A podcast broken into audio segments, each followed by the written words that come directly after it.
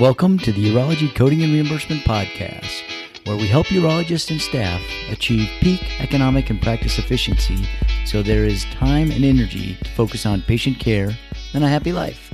I'm your host, Scott Painter, with my co hosts, Mark Painter and Dr. Ray Painter.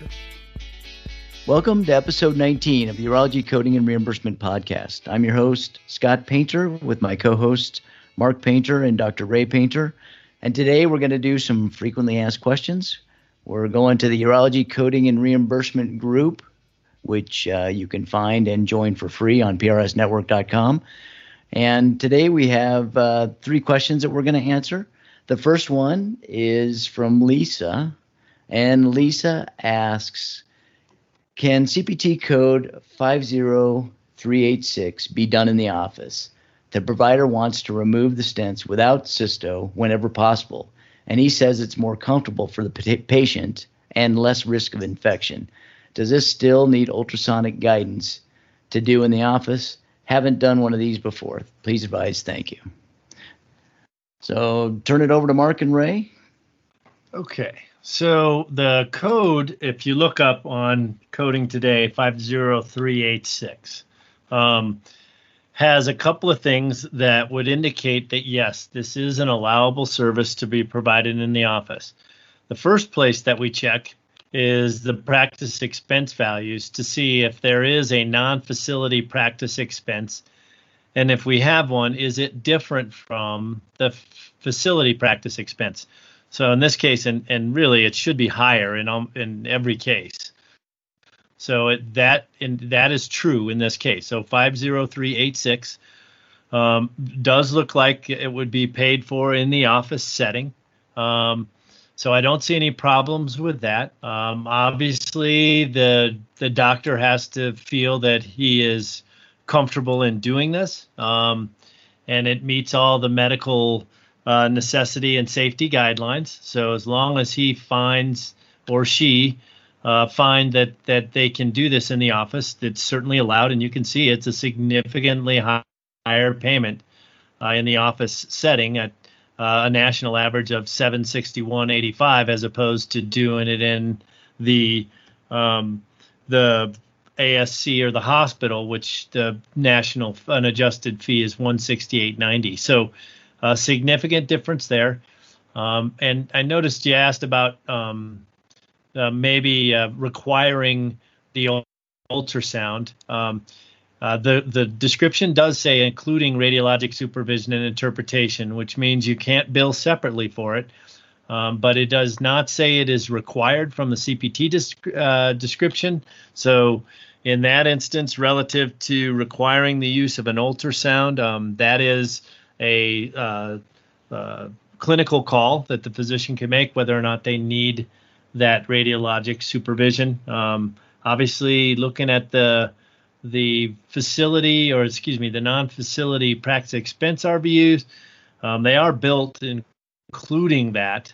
Um, so um, from that standpoint, um, they do think it is uh, common to be used um, in that particular instance. But as far as you know, ultimately telling the physician how to practice, that is not something that is absolutely um, required within the billing framework. So that might be something that you look at from the clinical side. Um, so hopefully that gives you the answer there. Um, go ahead and charge the 50386 in the office setting if you feel it's safe and effective. And we'll go ahead and put up a screenshot of the 50386 from AUA Coding today on the podcast website, and also we'll refer to it uh, down below uh, the the question as well on the urology coding and reimbursement group. So. Uh, also, that is uh, prsnetwork.com forward slash uh, 019 for podcast episode 19. Ray, did you have something to add? Yeah, Mark, if uh, that be the case, just looking at it, uh, why can't I just tie a string on uh, the the stent or use a stent with a string, and I would be removing it in the office, and certainly I wouldn't need an ultrasound to do that. So um, the it is um, the removal via via snare or capture, which is parenthetical, um, of an internally uh, dwelling urethral stent via transurethral approach. Um, so you do need to look at the full description there. Um, we're assuming, based on the question, that they are using um, a, a, a, stent um, uh, removal from a capture or snare, not just the string. Um, so uh, th- that's really not billable from the string side of things, as we've seen across the board. So it can't have a string, and you're not doing a grasper and pulling it out. Um, you're you are using really a, a, a probably a ureteral catheter to go up there and snag that. Thanks for clarifying. I just didn't want other people to get into troubles, start m- removing stents and charging this code. Yes. Good, good capture.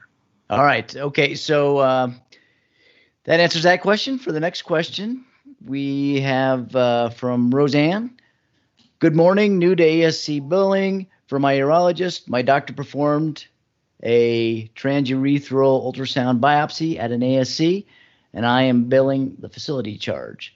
For the facility, can I bill CPT 55700 with 76872, 76942, 96372, uh, and J1580? I have searched online, but I'm unable to find anything. Please advise. Okay, so Roseanne, um, uh, good question. And yeah, the facility is a little bit different as to how uh, you can report from as far as a coding standpoint. It is based on the procedures that you provide. Uh, so the 55700 is an appropriate code for the ASC, and the 76872 is actually, if you look on the ASC payment um, uh, addenda, um, which you can find up at the at, at CMS, or uh, you can find located in uh, at least the information uh, for the most part uh, is in uh, coding today under the ASC payment. Um, so the 76872 is, is is designated as a code that can be reported separately, even if it's integral to the procedure. So you can bill the 55700, you can bill the 76872. Now, the 76942 is bundled in Medicare, uh, and unbundling can never be allowed. And actually, it's set up as a mutually exclusive code, which means typically if you pay five or if you charge the 76872 and the 76942 on the same claim, they'll actually pay you the lesser. Now, this is from the professional side, the 76942 instead of the 76872. So you do want to be careful even on the professional side. On the ASC side, the 76942 is considered to be a package service and is never paid from Medicare's perspective. So you'll find that with a lot of the private payers, they'll find the same. Um, so uh, right now, you're still at 55,700 and 76872. Now, drugs and injections and all of that is part of the facility fee. So the 96372 and the J1580 are also not billable from the ASC. So uh, in the end, what you're left with for a prostate needle biopsy is the 55700 and the 76872 if you have the appropriate documentation uh, for the physician's diagnostic transurethral ultrasound. Um, so, which really, um, hopefully, you remember on the professional side does require um, documentation like a little radiology report in addition to the the prostatic needle biopsy itself. So um, you want to be careful that the documentation matches everything that you're doing. Um, and then, of course, the other thing from the facility side, um, I, I, don't know if you're still billing for your urologist, but um, when you bill the 55700 and the 76872, uh, you would need to add a 26 modifier to the 76872. Uh, the code 96372 and 76942 and J1580 should not be billed by the physician to Medicare. If you have a plan that is still paying both the 76872 and the 76942, you will also need to add the 26 modifier to the physician's bill on the 76942. So, um, just to kind of recap, uh, if uh, you know, ultimately, if you're billing Medicare, your physician would bill a 55700 and a 76872-26. The facility or the ASC would bill a 55700 and a 76872. All right. Anything to add on that, Ray? No, I was just going to mention, Mark, that you mentioned the 26 modifier for the professional and made it clear that you do not need to put the TC modifier on when you're in the ASC as you would in the office. That's correct. Right. All right. Okay, let's go on to the next one. Um, last question for today. We've got a question from Linda. And uh, Linda says, Help, please. Patient had gross hematuria and BPH. Would CPT 52214 be correct or 52601 52? The resectoscope has me questioning my code choice. Cystoscope was removed and a 26 French resectoscope was inserted. Using the bipolar rollerball, the entire prostate fossa was fulgurated. Hemostasis was attained. The, retros- the resectoscope was removed, and a 20 French three way catheter was inserted. End quotes. And then it says, uh, Doc said TURP, but think I'd need him to rephrase his op note. No? So, yeah, I would so I would agree. I mean, there is a possibility, given what you said, that they the patient had gross hematuria and BPH, um, that they are potentially um, providing uh, or doing a, a, TURP. I mean, that is a treatment for um, the BPH. But given the the verbiage that you included uh, here, um, it really looks like it was fitting for 52214. And the 52214 reads cystourethroscopy with fulguration of trigone, bladder neck, prostatic fossa, urethra, or periurethral glands. Um, now, um, given what it kind of says there, it looks like they just um, did the roller ball on the entire po- prostatic fossa. Um, as direct fulguration. So the 52214 looks to be correct. However, with your doctor saying that he did really a TURP, you might want to go back to him and see about um, what he was really intending to do here. Um, is it just to stop for the, the gross hematuria, um, or was he really working to treat the BPH and taking a little bit more of the prostate? Um, intending to do a, a TURP, in which case you do want to see that reflected in the operative note. So I can see why you're thrown off. Um, it is one of those things that ultimately, uh, when you look at it from a, a coding perspective, doesn't give you that extra fine feeling that in fact they were uh, focused on the the BPH here. It looks like um, kind of where you were that it was really focused more along the lines of obtaining the hemostasis because of the gross hematuria. So I double check with your physician, um, talk to him a little bit about whether or not that's what he intended to do. Um, but 52214 would would fit roughly the definition of what you're doing. But again, um, important in in what he was intending to do here and, and expand that note to support what he was actually doing. Ray, anything? Mark clear. If there was actually tissue removed or ablated to treat BPH, it would fit the TURP, but uh, otherwise it would be a fulguration. All right. Very good. Uh, anything else to add, Mark, to this? Uh, nope, nothing else. I think that's those are both good. Or all three were great questions. Um, thank you very much. And hopefully, we got answers that give you enough to work with. All right. Um, thanks for listening, and please be on the lookout. We are we have opened up registration for our E and M live online workshop. So we're gonna have uh, four workshops that are roughly going to be three hours each that we'll, we're going to really help you get prepared for E&M 2021 changes. So Mark was, uh, you know, did a did a good job on breaking down the rules and what what's changed. And one of the things that has changed is uh, increase in E&M reimbursement.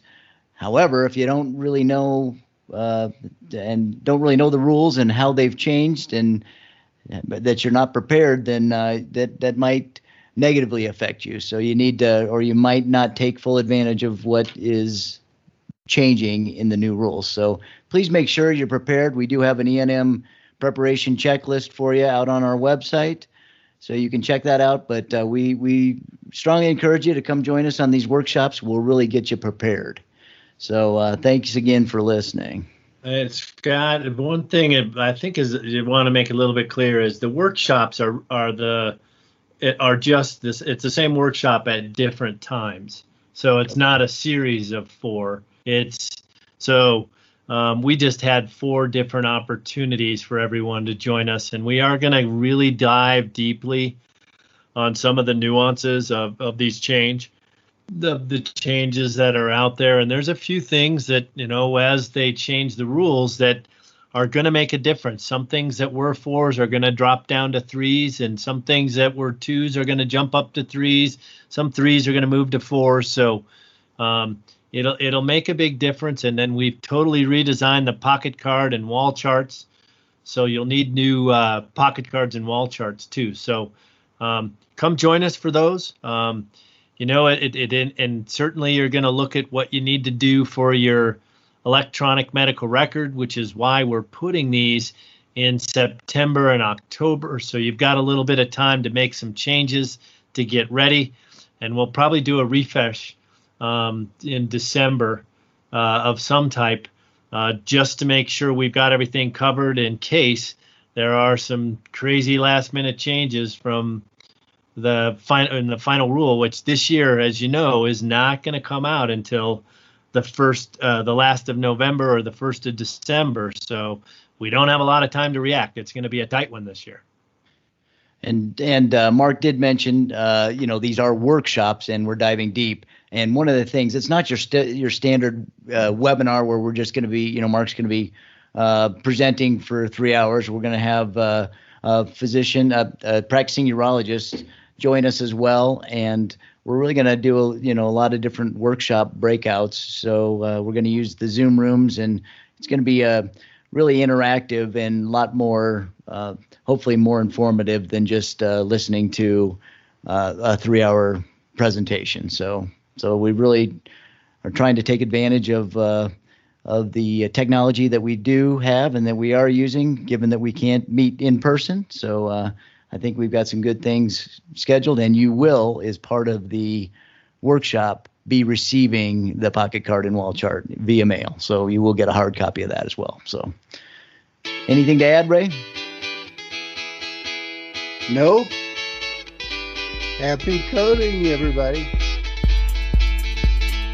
Thank you for listening to the Urology Coding and Reimbursement Podcast where we help urologists and staff achieve peak economic and practice efficiency so there is time and energy to focus on patient care and a happy life.